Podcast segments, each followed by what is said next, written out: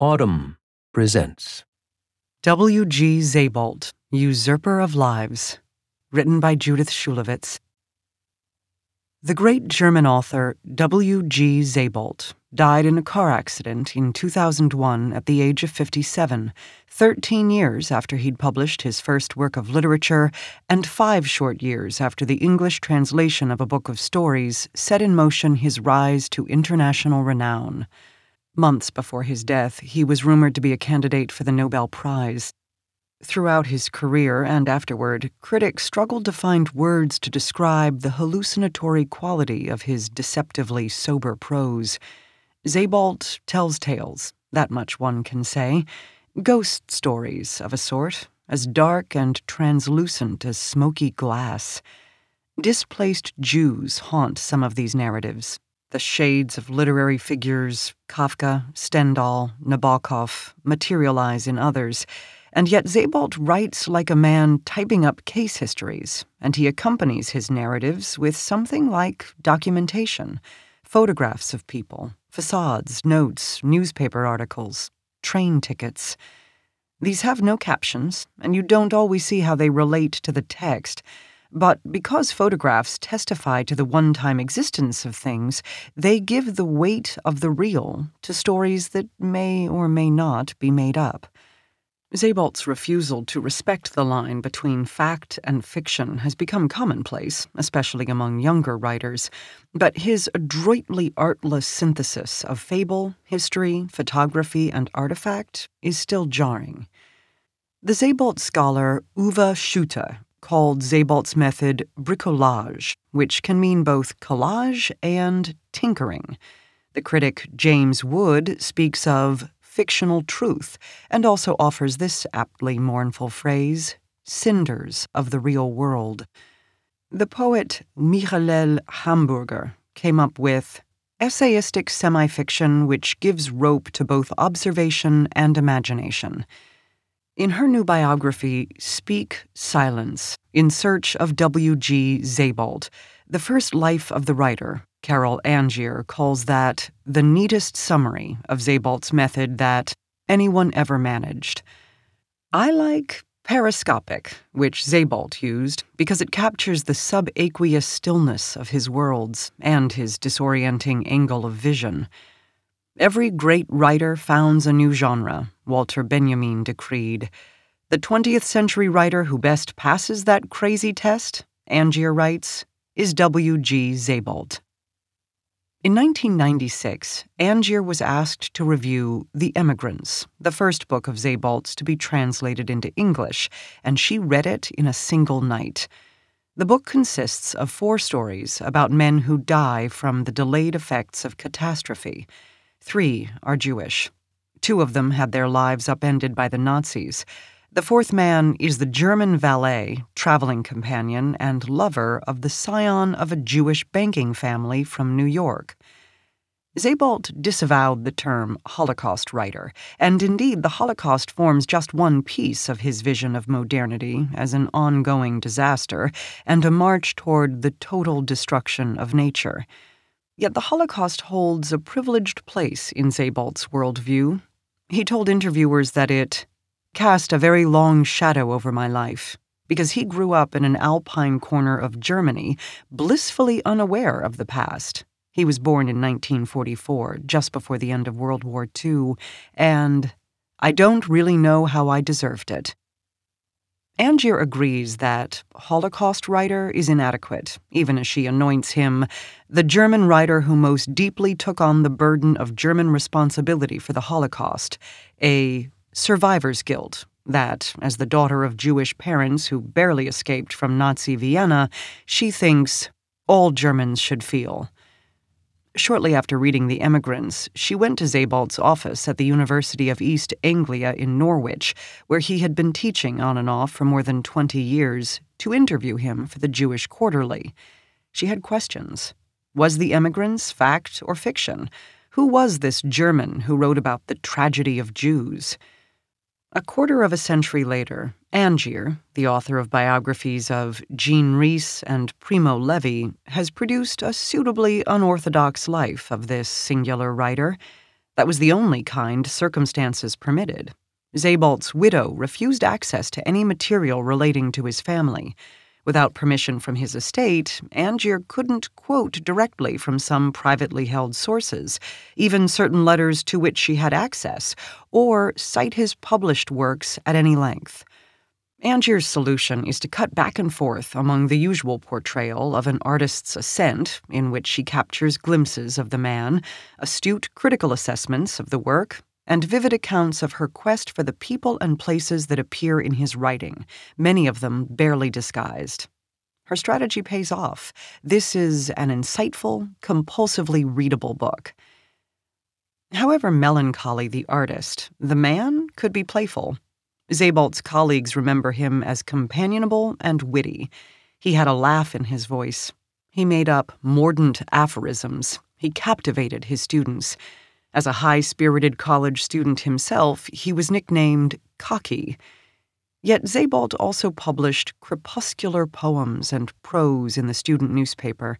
He nursed his rage at his parents, particularly his father, who served as a transport officer during the Nazis' invasions of Poland, Russia, and France, and refused to talk about it. Sebald had episodes of terrible depression.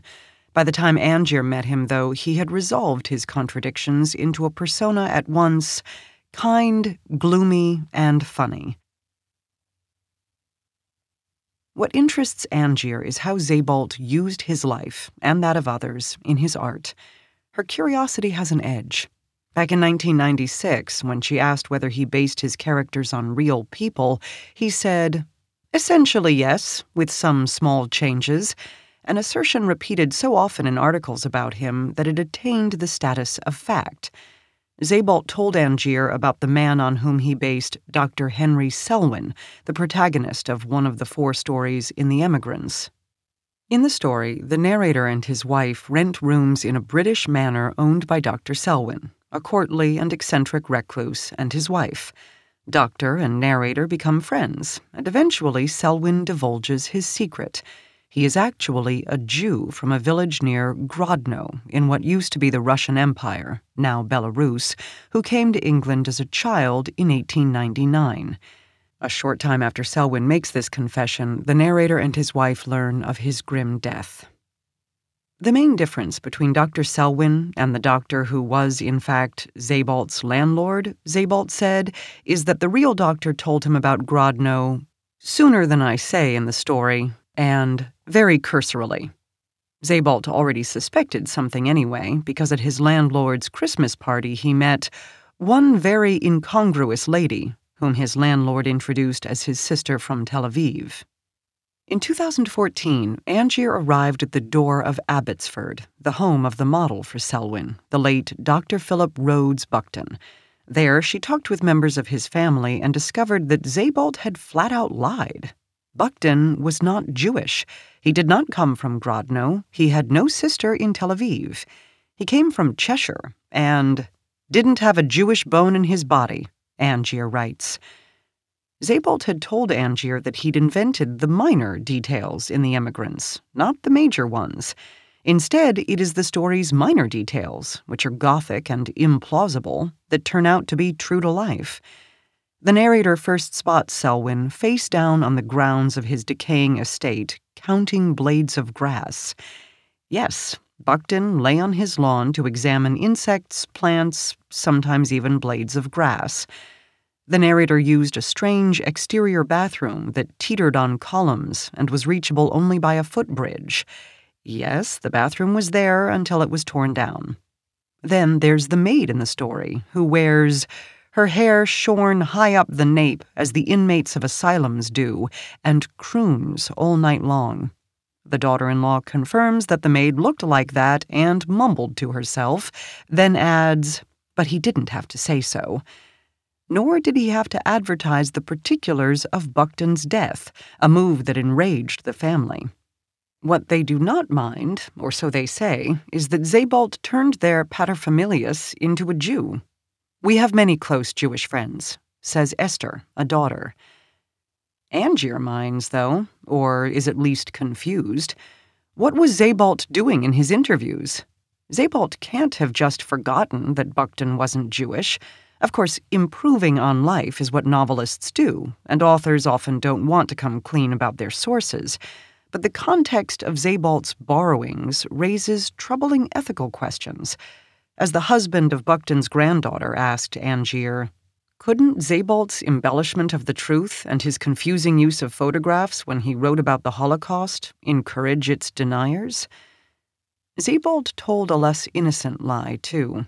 When Angier asked how he dealt with his model's possible objections, he said he showed them his manuscripts, and if they were unhappy, he didn't publish. This whole business of usurping someone else's life bothers me, he told Angier in the 1996 interview. But unless they're dead, I ask them. Untrue again. Sebald usurped a lot of lives, and he didn't always ask permission. One example, among others, involves his character Jacques Austerlitz in Austerlitz, 2001, Sebald's final work of fiction and his best known. Austerlitz, an architectural historian prone to nervous breakdowns, believes himself to be the child of a dour Welsh minister and his chilly wife.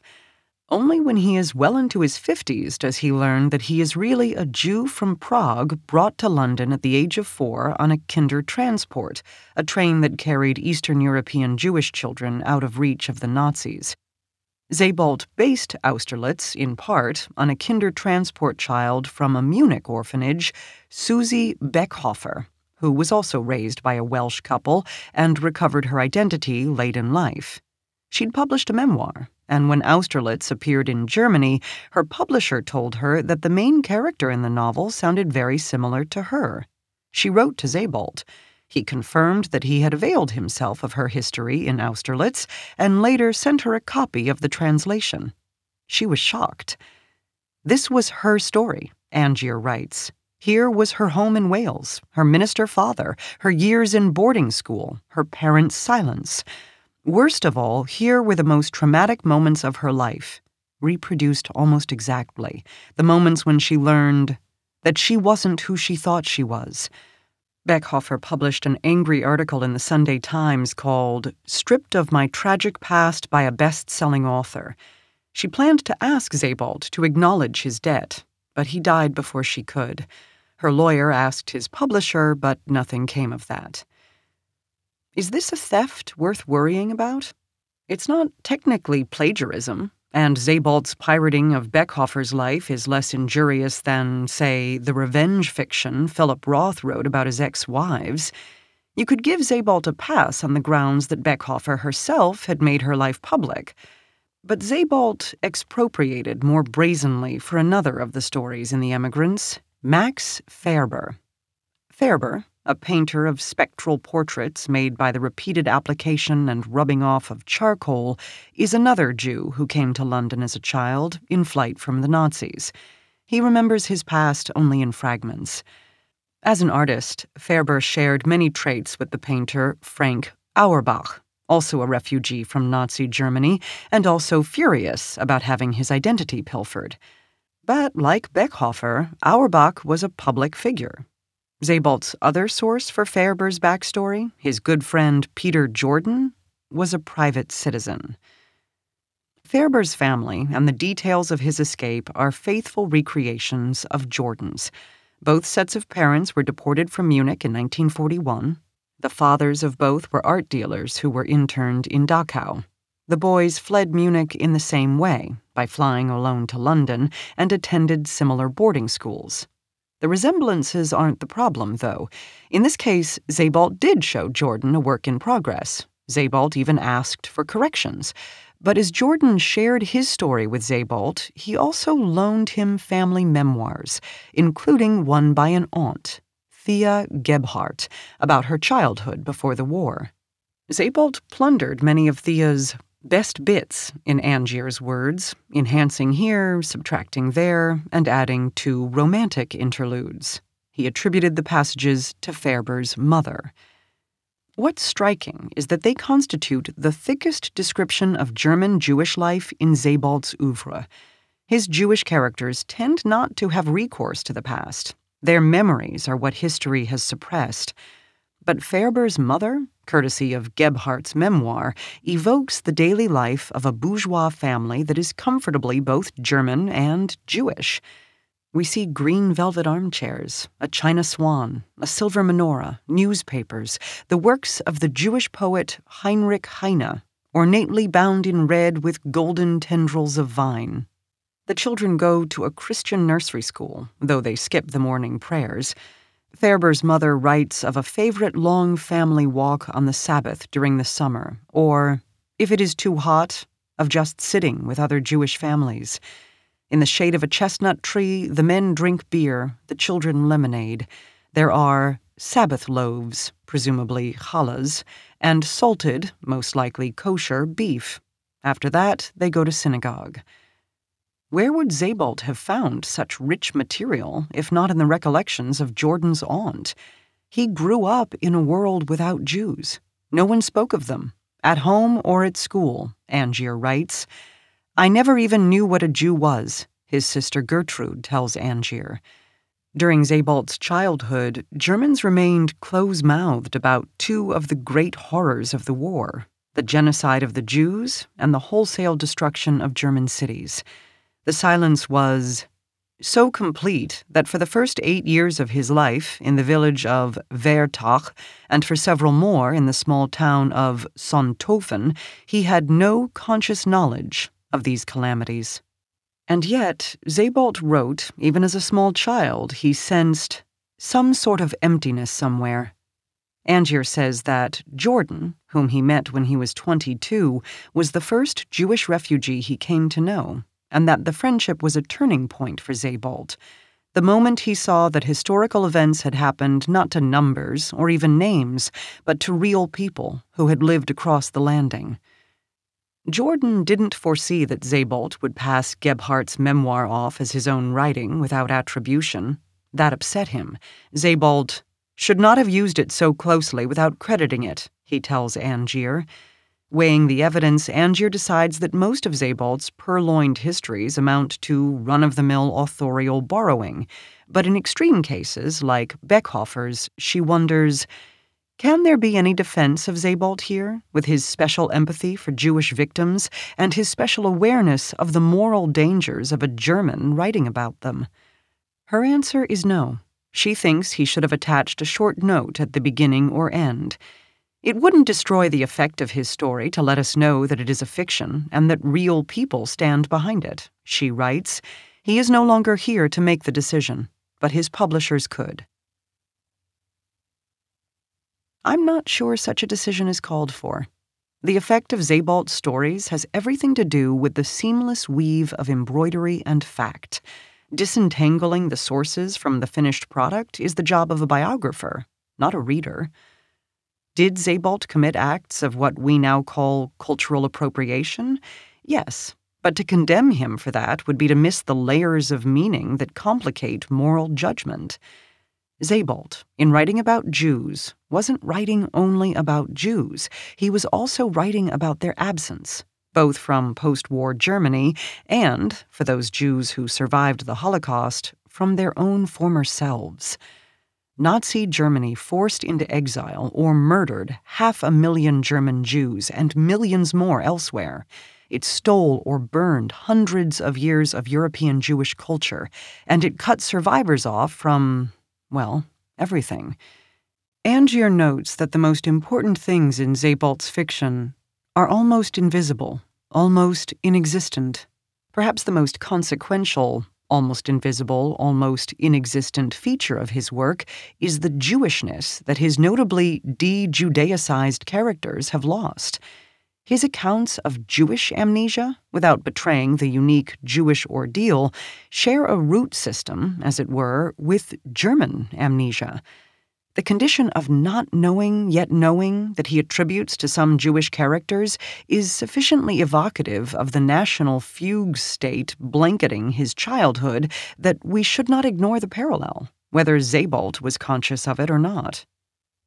Absence is not just Sebald's theme. It's the essence of his style. Absence makes itself felt in Sebald's gorgeously hollowed prose, richer in literary references than in the things of this world. The emptiness and silence of his childhood reproduce themselves in the unpeopled landscapes through which his characters wander. The present is vacuous, a vessel for the past, and the dead are more real than the living. In The Rings of Saturn, 1995, Joseph Korzeniowski, later Joseph Conrad, perceives the bombastic buildings of the Belgian capital as nothing more than a hecatomb of black bodies, that is, of the millions of Congolese who died under Belgian colonial rule. As for Austerlitz, one Sunday morning he follows a porter into the bowels of London's Liverpool Street station for no reason he can explain and comes upon an abandoned ladies' waiting room, the very room in which, an eternity ago, he sat waiting to be adopted.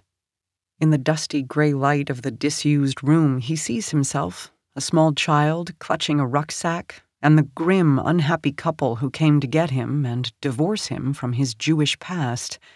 Now long dead, they are dressed in the style of the 30s. A woman in a light gabardine coat with a hat at an angle on her head, and a thin man beside her wearing a dark suit and a dog collar. This is a time in his life, he has just finished saying, when the dead were returning from their exile and filling the twilight around me with their strangely slow but incessant toing and froing. Contributing to the otherworldliness of Sebald's narratives is the way that his characters float outside time. They can't quite grab hold of the defining ruptures of their life. I have always resisted the power of time out of some internal compulsion which I myself have never understood. Austerlitz says. That sense of timelessness can follow a trauma. Angier tells us that Sebald often talked about an event in his childhood that he hadn't been able to register when it occurred. A trauma, in short. This was the moment he learned the fate of the Jews. Angier summarizes the incident, but it's worth reading Sebald's own words because they are so oddly depersonalized. In a 2001 interview, not with Angier, Sebald described how German schools dealt with the Holocaust in the 1960s. High school students watched a documentary comprising footage of the liberation of the camps. With no preparation beforehand or discussion after, the teenagers saw mounds of emaciated corpses being bulldozed into mass graves and other unassimilable horrors. So, you know, it was a sunny June afternoon, Sebald recalled, and you would go and play football because you didn't really know what you should do with it. I have to add a footnote here. Angier concludes that the film was almost certainly Death Mills, but doesn't bring up the most shocking fact about this documentary. It never once mentions the Jews. The voiceover refers vaguely to victims from all the nations of Europe, of all religious faiths, all political beliefs, condemned by Hitler because they were anti Nazi. Sebald may not have remembered that the movie amounted to a further erasure of the Jews, but these experiences lay down a sediment in you that somehow moves on, pushes itself on, like the moraine in front of a glacier, he told another interviewer. You have to wonder whether this silence, wrapped around a silence, made the unspeakable more potent and even harder to speak of. Like the French filmmaker Claude Lanzmann, who took the same approach in his documentary Shoah, 1985, Sebald refrained from trying to portray the horror of life after deportation, with one exception. In Austerlitz, he recounts how the Nazis forced the inmates of Theresienstadt, a way station to the camps, to disguise it as a resort for prominent Jews in order to fool visitors from the Red Cross. I take his inclusion of this grotesque farce as a caustic attack on attempts to reenact the concentration camp universe. The only way to represent the unimaginable was to respect its unimaginability to limit the audience's experience to the truth of non experience. Anything else would be monstrous. And yet, this scrupulous author went ahead and stole the life histories of actual Jews. Why? Angier never quite explains Sebald's need to be underhanded, perhaps because it's inexplicable. But to the degree that Sebald culturally appropriated, if that's what you want to call it, I believe that, for him, understanding the Jewish quest for an obliterated past was inextricable from the work of excavation required to recover a usable German present. Literature is parasitical, sometimes in disturbing ways, and that is a source of its power. I do sense an anxiety behind Sebald's compulsion to be oblique in his fiction, an impression reinforced when I encountered its opposite in his essay, Air, War, and Literature, included in a volume called On the Natural History of Destruction, published in English in 2003. Part investigation and part denunciation of the Allied firebombing of German cities, the essay his most controversial piece of writing lingers on scenes of human wreckage that are more explicitly gruesome than anything else Sebald ever wrote. We read of corpses roasted brown or purple and reduced to a third of their normal size, the remains of families that could be carried away in a single laundry basket, mothers who lugged their dead children around in suitcases, the stench, the rats, maggots and flies, huge and iridescent green, that fed on rotting flesh. Perhaps Sebald could dwell on details like these because he felt a direct connection to this collective German tragedy, having experienced the inferno himself, albeit from a very peculiar position, that is, from the womb. While she was pregnant with him, his mother watched Nuremberg go up in flames from a nearby village, a scene whose uncanny and lasting effect on him he described in his poem, After Nature. And he saw the aftermath firsthand. Houses between mountains of rubble, he once wrote, describing a childhood trip through Munich. Though in the essay Sebald relied on the accounts of those who had been there, he wasn't usurping. He didn't need periscopic figures of speech because he couldn't be accused of capitalizing on the pain of others, of the most taboo other in his universe. The firebombings were his disaster. Shortly before he died, Sebald gave his last talk, an attempt at restitution, a typically Sebaldian ramble through places and historical events. Toward the end, he chronicles the wanderings of the poet Friedrich Hölderlin, who was born in the late 18th century, a time when the hope that mankind could improve and learn was inscribed in handsomely formed letters in our philosophical firmament. Yet Hölderlin felt estranged from his native land, as if he guessed at the coming dark turn that history would take. Sebald notes that at one point the poet happened to pass through a French town where, a century after his death, a division of the SS rounded up the inhabitants, sent some of them to labor camps, and hung 99 men from balconies and lampposts. What is literature good for? Sebald asks in his talk, and answers, Perhaps only to help us remember and teach us to understand that some strange connections cannot be explained by causal logic. He continues There are many forms of writing. Only in literature, however, can there be an attempt at restitution over and above the mere recital of facts. In On the Natural History of Destruction, Sebald recited the facts. In his novels, he set out to make the strange connections that transform them into something more memorable. If Sebald the man ransacked lives unscrupulously, Sebald the artist did so with superb literary tact. He saved both the living and the dead from the oblivion of a purely physical death and gave them an afterlife that, one hopes, will haunt us forever. If you enjoyed this production, find the best long form articles read aloud in the Audm app, available now for iPhone and Android.